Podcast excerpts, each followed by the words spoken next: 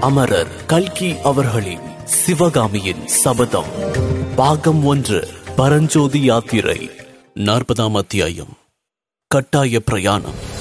மகேந்திர விடுதியிலிருந்து அதிகாலையில் கிளம்பிய பரம்ஜோதி அன்று பகலெல்லாம் பிரயாணம் செய்து வடபெண்ணையோடு பாபாக்கினி நதி கலக்கும் இடத்தில் உள்ள புத்த விகாரத்தை சூரிய அஸ்தமன நேரத்தில் அடைந்தார்கள்.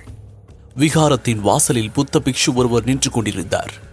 மாலை நிறத்து மஞ்சள் வெயிலில் பிக்ஷுவின் காவி உடையானது தங்க நிறமாக பிரகாசித்தது. பரம்ஜோதி குதிரையிலிருந்து இறங்கி பிக்ஷுவை அணுகியதும் அவர் இவனை என்னவோ கேட்டார். அவர் பேசிய பாஷை பரஞ்சோதிக்கு புரியவில்லை.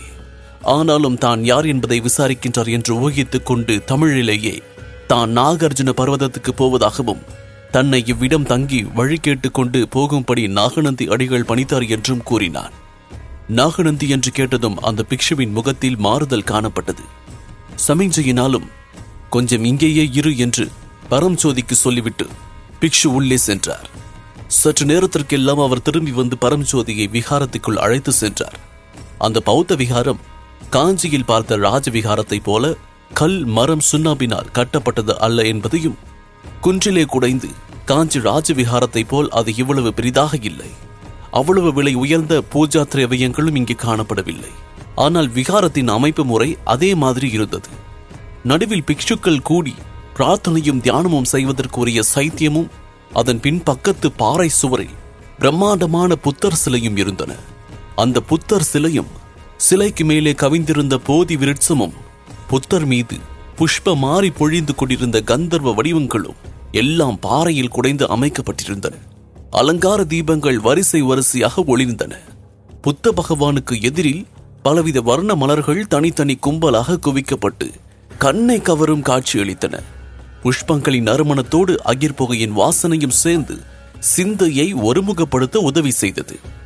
சைன்யத்துக்கு இருபுறத்திலும் புத்த பிக்ஷுக்கள் தங்குவதற்கும் மாணாக்கர்கள் கல்வி பயில்வதற்கும் உரிய குகை அறைகள் குடையப்பட்டிருந்தன.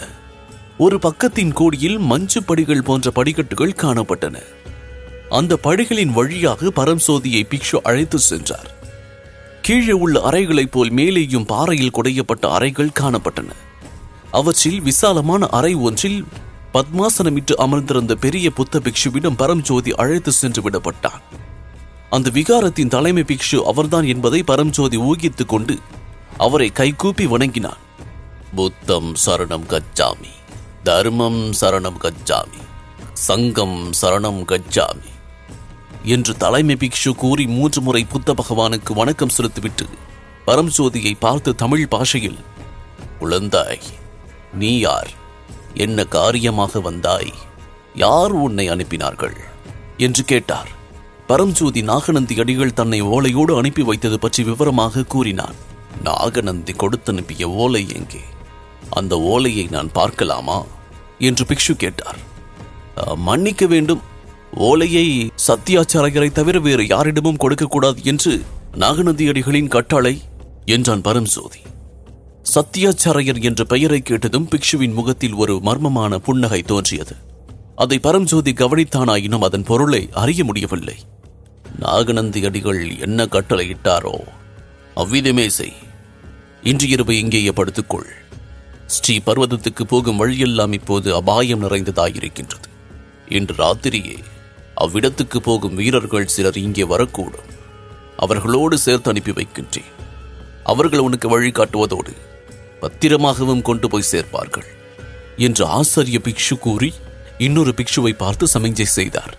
அவர் பரம்சோதியை அங்கிருந்து அழைத்துச் சென்று உணவருந்த செய்த பிறகு கீழே ஓர் அறையில் அவன் படுத்துக் கொள்வதற்கு இடம் காட்டினார். சென்ற இரவில் நல்ல தூக்கம் இல்லாமையாலும் நெடுந்தூர பிரயாணத்தினாலும் களைப்புற்றிருந்த பரம்சோதி என்று படுத்தவுடன் நிம்மதியாக தூங்கலானார். தோளை பிடித்து யாரோ குலுக்குவது அறிந்து பரம்சோதி திடுக்கிட்டு கண் விழித்தான். முதல் நாள் அவனை மடத்துக்குள் அழைத்து வந்த பிக்ஷுதான் அவனை எழுப்பிக் கொண்டிருந்தார். பக்கத்தில் பெரிய பிக்ஷுவும் நின்றார். தம்பி நாகார்ஜுன பர்வதத்துக்கு போவார் புறப்படுகின்றார்கள் நீயும் கிளம்பு என்றார் பெரிய பிக்ஷு. பரம்ஜோதி அவசரமாக எழுந்து தலைமாட்டில் வைத்திருந்த ஓலை குழாயை எடுத்து இடுப்பில் செருகிக் கொண்டான். பிக்ஷுக்களை பின்தொடர்ந்து மடத்தின் வாசலுக்கு வந்தான். அங்கே அவனுடைய குதிரையை தவிர இன்னும் ஆறு குதிரைகளும் ஒவ்வொரு குதிரைக்கும் அருகில் ஆச்சானுபாகவான வீரன் ஒருவன் நிற்பதையும் கீழ் வானத்தில் தோன்றிய பிறை மதியின் மங்கிய நிலவொளியில் பரஞ்சோதி கண்டான். இந்த வீரர்கள் அவசர காரியமாக ஸ்ரீபர்வதத்துக்கு போகின்றார்கள். இவர்களோடு போனால் குறுக்கு வழியாக வெகு சீக்கிரம் போய் சேர்ந்து விடலாம். என்று பெரிய பிக்ஷு கூறினார். மனத்தில் காரணம் தெரியாத தயக்கத்தோடு பரஞ்சோதி குதிரை மீது ஏறினான். குதிரைகள் வடபெண்ணை நதிக்கரையோடு மேற்கு திசையை நோக்கி விரைந்து சென்றன. இதன் தொடர்ச்சியை நாற்பத்தி ஓராம் அத்தியாயம் பாசறை. இதில் தொடர்ந்து கேட்கலாம். இக்கதையினை உங்களுக்காக வாசித்து நான் டிஜே முருகா. உங்கள் கருத்துக்கள் மற்றும் விமர்சனங்களை ஃபேஸ்புக் மூலமாக தெரிவிக்க Facebook dot com slash Murugan dot radio மற்றும் Instagram handle Murugan dot DJ மேலும் ஐந்து நட்சத்திர மதிப்பெண் வழங்கிட ஆண்ட்ராய்டு மற்றும் ஆப்பிள் ஸ்டோரில் சவுத் ரேடியோஸ் டாட் காம் என்ற செயலியை தரவிறக்கம் செய்யுங்கள். மீண்டும் சந்திப்போம். நன்றி வணக்கம்.